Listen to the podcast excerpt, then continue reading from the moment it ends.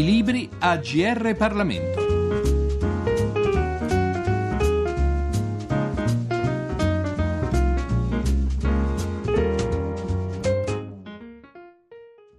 Cinque anni di solitudine. Questo è il titolo del libro di cui ci occupiamo oggi, un titolo molto letterario, venato, se vogliamo, di una certa malinconia romantica. Il sottotitolo ci chiarisce però un po' meglio le idee, Memorie inutili di un sindaco. È di politica dunque che stiamo parlando e l'autore del volume in questione è Roberto Balzani, sindaco appunto di Forlì. Nessuno meglio di lui può dunque spiegarci la singolarità di questo titolo.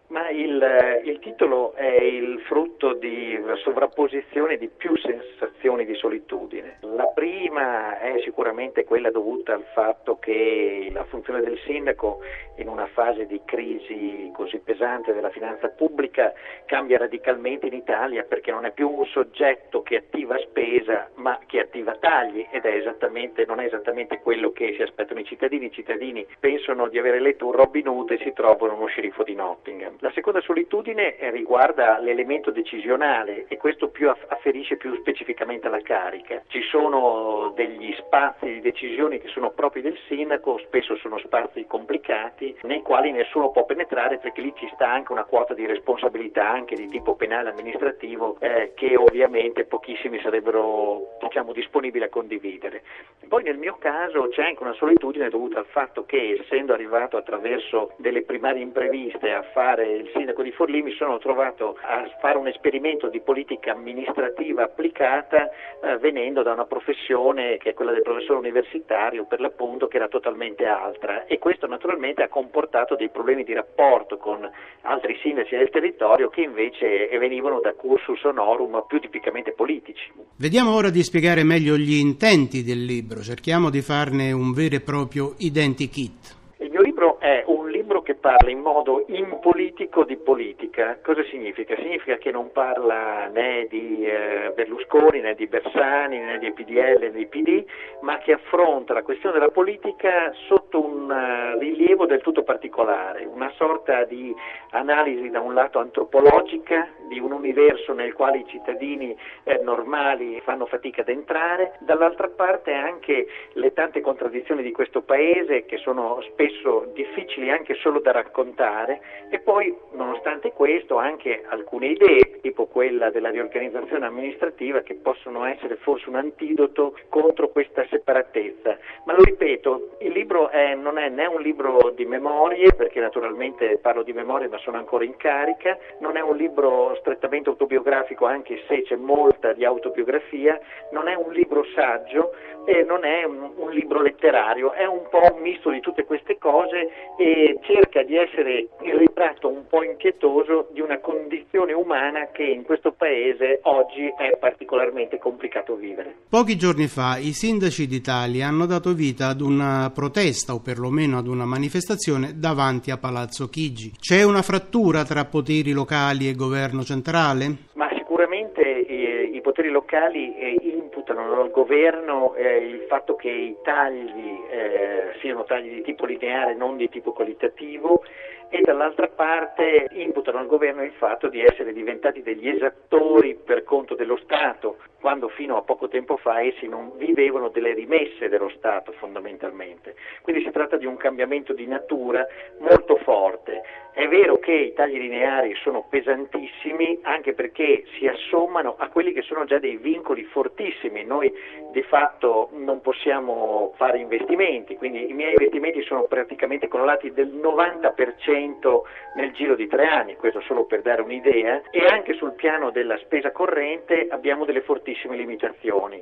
Chiaro che se a queste limitazioni si aggiungono i tagli, che se non ci viene data un minimo dire, di eh, possibilità di autonomia nel gestire queste minori entrate, noi rischiamo di essere sostanzialmente dei commissari di governo senza potere e senza risorse. L'esperienza che sta vivendo come primo cittadino di Forlì è caratterizzata certamente da molte ombre, come abbiamo sentito, ma anche, pensiamo, da qualche luce. Venendo non dalla politica, ma da esperienze professionali diverse, rifarebbe quel passo che l'ha portata ad occupare la poltrona che attualmente occupa? Ma io eh, fossi stato consapevole della complessità e della durezza di quella vita che mi aspettava, le rispondo sicuramente di no. Una volta però entratoci, cioè avendo fatto la scelta di fare questa esperienza fino in fondo, quindi io ovviamente sono andato in aspettativa e quindi ho abbandonato la mia precedente esperienza alla quale ritornerò terminata la mia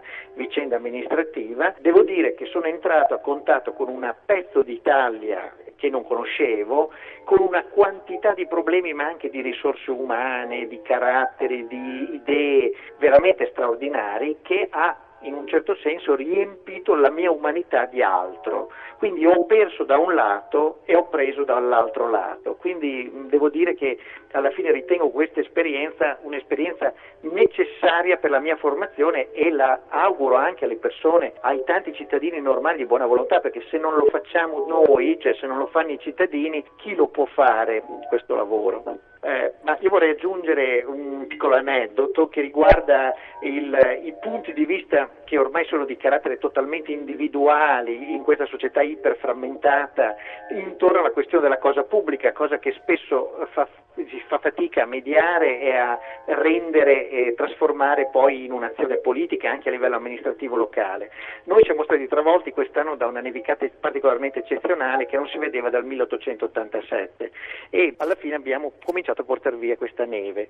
Eh, ebbene, l'attesa dei cittadini nei confronti dell'amministrazione era così spasmodica che eh, quando è arrivato il sole un cittadino da un quartiere mi ha mandato un messaggio di questo tipo su Facebook. Eh, sindaco, la prego di far portare via la neve eh, dalla mia strada che ancora è in, è ingombra perché altrimenti il sole la scioglie. Per meglio mettere a fuoco la personalità dell'autore, ma anche e soprattutto l'essenza del libro di cui stiamo parlando, Cinque anni di solitudine di Roberto Roberto Balzani, non ci resta che leggerne un brano. La storia urbana ha rappresentato per molti anni il mio terreno di studi privilegiato. Bilanci, dati statistici, verbali di giunte, consigli comunali, carteggi amministrativi hanno costituito le fonti primarie insieme con la stampa locale alle quali ho attinto per capire come si muovesse in tempi andati un centro di medie dimensioni e quali equilibri fossero di volta in volta individuati dal ceto politico-amministrativo per tener conto degli interessi organizzati, delle ideologie e delle immagini stesse dello sviluppo territoriale. Devo dire che la documentazione relativa all'età liberale, tanto a livello di archivi locali quanto a livello di archivio centrale dello Stato, è ricchissima e assai eloquente. Analisi sociali accurate, relazioni tecnico-politiche esaustive e decisioni assunte a ragion veduta dopo attente disamine tanto delle questioni finanziarie quanto dell'impatto sulla popolazione. La sensazione per lo studioso è quella di trovarsi di fronte ad una struttura amministrativa locale di norma assai consapevole e attrezzata, perlomeno nel centro e nel nord della penisola. La grandezza dell'Italia giolittiana oltre cento anni fa consistette soprattutto nel portare alla ribalta della vita pubblica una generazione di tecnici e di professionisti che si dedicarono anima e corpo a modernizzare la vita asfittica di molte città del bel paese, offrendo esempi di trasformazione intelligente dei servizi, dei rapporti sociali, degli spazi vuoti e pieni pieni degli agglomerati. Avevo coltivato, e per la verità coltivo tuttora, l'aspirazione, forse l'illusione, che l'esperienza amministrativa debba essere soprattutto un'esperienza di riforma sociale, di lettura in primo luogo del tessuto fisico e umano dell'ambiente comunale, provinciale e regionale, e poi di intervento ragionato e partecipato con obiettivi discretamente ampi ed espliciti e strumenti duttili da aggiustare in corso d'opera. Credevo, confidando nella solidità dei sistemi amministrativi della Repubblica, che una nazione democratica, ancor più dell'Italia monarchica e liberale d'inizio Novecento, Novecento dovesse possedere un arsenale sufficientemente sofisticato di funzionari e di metodi, in grado di tuffarsi nella complessità della società italiana di periferia, di analizzarla e di restituire, per così dire, sezionati i problemi agli amministratori, onde dar corso poi a politiche appropriate. Mi sbagliavo clamorosamente. La struttura degli enti locali da noi è obsoleta, essa si fonda su tre pilastri sostanziali, quello giuridico-organizzativo, quello tecnico e infine quello pedagogico-formativo. Quest'ultimo in molte realtà è stato considerevolmente ridotto ed esternalizzato, come gran parte del welfare del resto. Mancano quasi completamente analisti sociali in grado di raccogliere e monitorare i dati che affluiscono sotto forma di risposte a bandi, richieste, eccetera. Presso l'amministrazione. La statistica si occupa per lo più dell'andamento demografico in senso stretto, mentre di rado produce, come nei primi anni del Novecento, una vera e propria lettura della città attraverso i numeri. I bilanci sociali, preziosa occasione di riflessione, solo raramente diventano testi sui quali si esercitano la politica o le forze sociali locali. Quasi tutte le fonti di dati disponibili appaiono improntate alla fotografia della congiuntura. Quasi mai si tentano letture di lungo periodo o comparazioni fra realtà anche distanti ma relativamente omogenee. I numeri offerti annualmente dalle Camere di Commercio registrano con puntualità incrementi o decrementi, ma sovente anche lì gli uffici studi stile anni 60 o 70 sono sempre più un'eccezione. Mi pare che i saperi tecnici, pur talvolta preziosi e anche di spessore, si collochino all'interno di una cultura complessiva di riferimento assai fragile, per lo più modellata su paradigmi ancora remoti di 20 o 30 anni fa. Il lessico è moderno, servizi di line o di staff, spending review, cruscotto degli indicatori e così via, ma sotto la sua coltre scintillante ecco riapparire il profilo inaffondabile del tradizionale Monsu Travé, per il quale, poiché l'amministrazione parla attraverso gli atti, l'aver evaso una pratica corrisponde a ritenere di aver realizzato quello che nella pratica sta scritto, da un ponte a una scuola. La carta sostituisce la cosa. Per oggi è dunque tutto. Grazie per l'ascolto a tutti coloro che eh, sono sintonizzati sulle frequenze del GR Parlamento e a risentirci alla prossima occasione. I libri AGR Parlamento. Per segnalare saggi di storia, politica, sociologia e diritto, scrivere a grplibri@rai.it.